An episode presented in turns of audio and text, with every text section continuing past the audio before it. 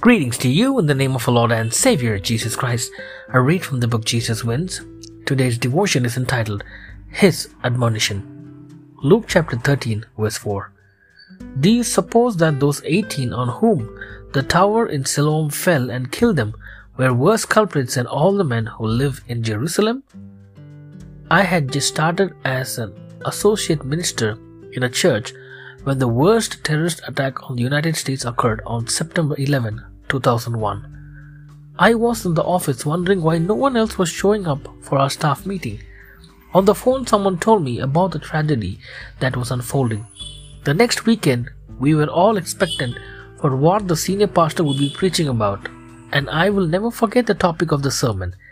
He preached from the above mentioned text. As many still do now, ancient Jewish culture interpreted adversities and misfortune as direct judgment from God upon the most sinful. When a report was brought to Jesus regarding Galileans whose blood Pilate had mixed with their sacrifices, which is consistent with Pilate's clashing relationship with the Jews, Jesus called attention to the fact that all human beings are sinful and in need of repentance. He argued that just because these Galileans suffered this way, they were not greater sinners than others. In the events that follows, Jesus also dismissed the interpretation that those who were victims of the falling of the Tower of Siloam, probably at the southeast corner of the Jerusalem walls, were worse people than the others who lived in Jerusalem. Jesus concludes on both events with the same admonition I tell you, no, but unless you repent, you will all likewise perish. The use of the word all in every verse of his answers showed the generalization of the sinful condition. Jesus speaks against assigning degrees of sinfulness according to the level of tragedy and warns against self approval and considering oneself better than others.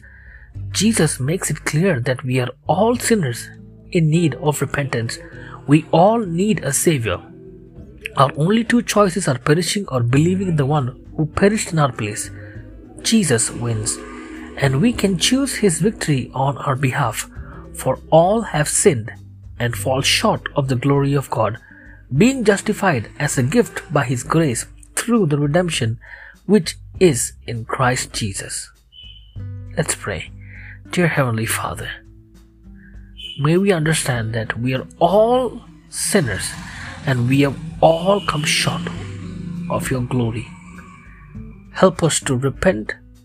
Help us to get closer to you. In Jesus' precious name, I ask this humble prayer. Amen.